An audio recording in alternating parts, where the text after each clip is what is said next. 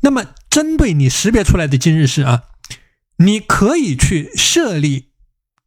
明确的完成的标准。如果说你能够设立。明确的完成标准，你就去设立明确的完成标准。那么，如果说这个东西你没办法设置明确的完成标准，你只能说按照一个方向来。但是，你如果说这个事情有你有能力设置一个完完成标准，你是要去设置完成标准的啊。但这个情况呢，没有办法这个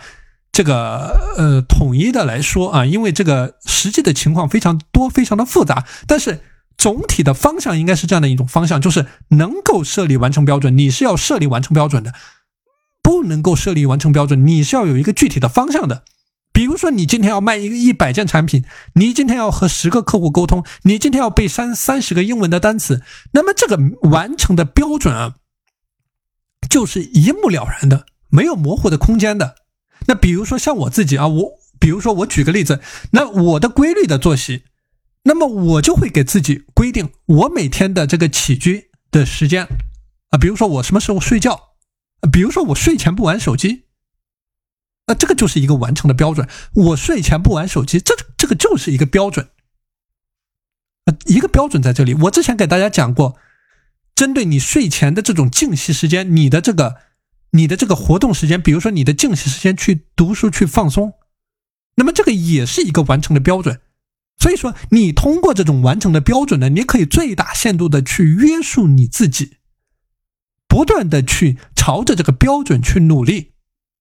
能够实现这种规律的作息，或者说精力充沛的去解决你工作当中的问题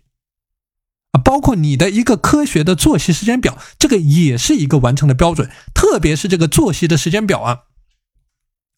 这个作息的时间表呢，它是。千人千面的一个东西啊，它没有一个标准的答案，甚至针对于一个人同样的人员，在不同的场景下面，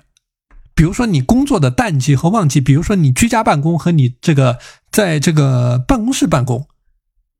那么这个作息时间表都是不一样的。但是你可以根据你的实际情况呢，哎，去想一下怎么样能够规范化你每天的生活，而不是说由着你的性子想怎么来怎么来。你今天刷手机刷到凌晨一点，明天刷到凌晨。这个凌晨两点，后天你觉得你要早睡早起，然后又把这个作息时间调到十一点半。那么，如果你总是在这种反复变化，没有一个标准的话，你的整个人的精力是非常混乱的。那就像之前有学员跟我提到的，那么本来是想做好一周的这种规律的饮食、清淡的饮食，那么到了周五的时候，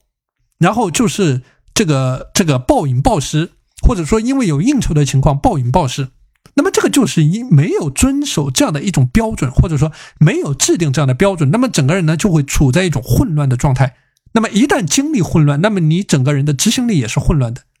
你整个人的时间管理也是混乱的啊。所以这个叫这个这个嗯，我的这个规律作息的一个标准啊。那么包括我的运动，我的运动呢也是有标准的。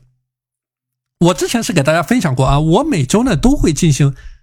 三次。系统的运动，我坚持了很多年的时间，我坚持了很多年的时间，就是雷打不动的。无论什么样的情况，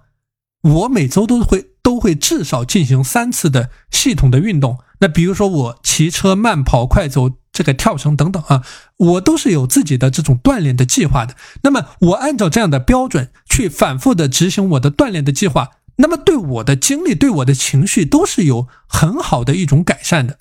啊。就是这种系统的运动呢。你按照这种标准来走，那么对你整个人的精力，它是能够起到一种平稳的作用的。就你的整个人的精力都处在一个较高的水平上，它不会反复的波动。就你你某一天觉得特别累，你某一天又觉得特别的兴奋，它不会是这样的。就说你能够坚持的把这件事情给平稳的执行下去，那么你的整个人的精力它就会处在一种高位上。对你的执行力也好，对你的自我管理能力，为什么我们的这个？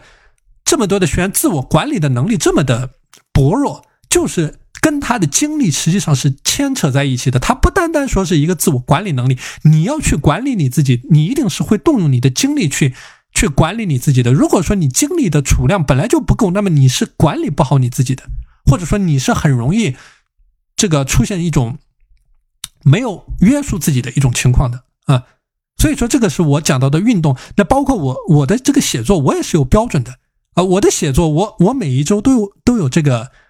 都会完成固定的写作啊。我我写这个六千字的这个文章啊，这个目标看上去不大，但是我我坚持了，我一直坚持做这件事情啊。就说我到今天我已经写了超过四十万字，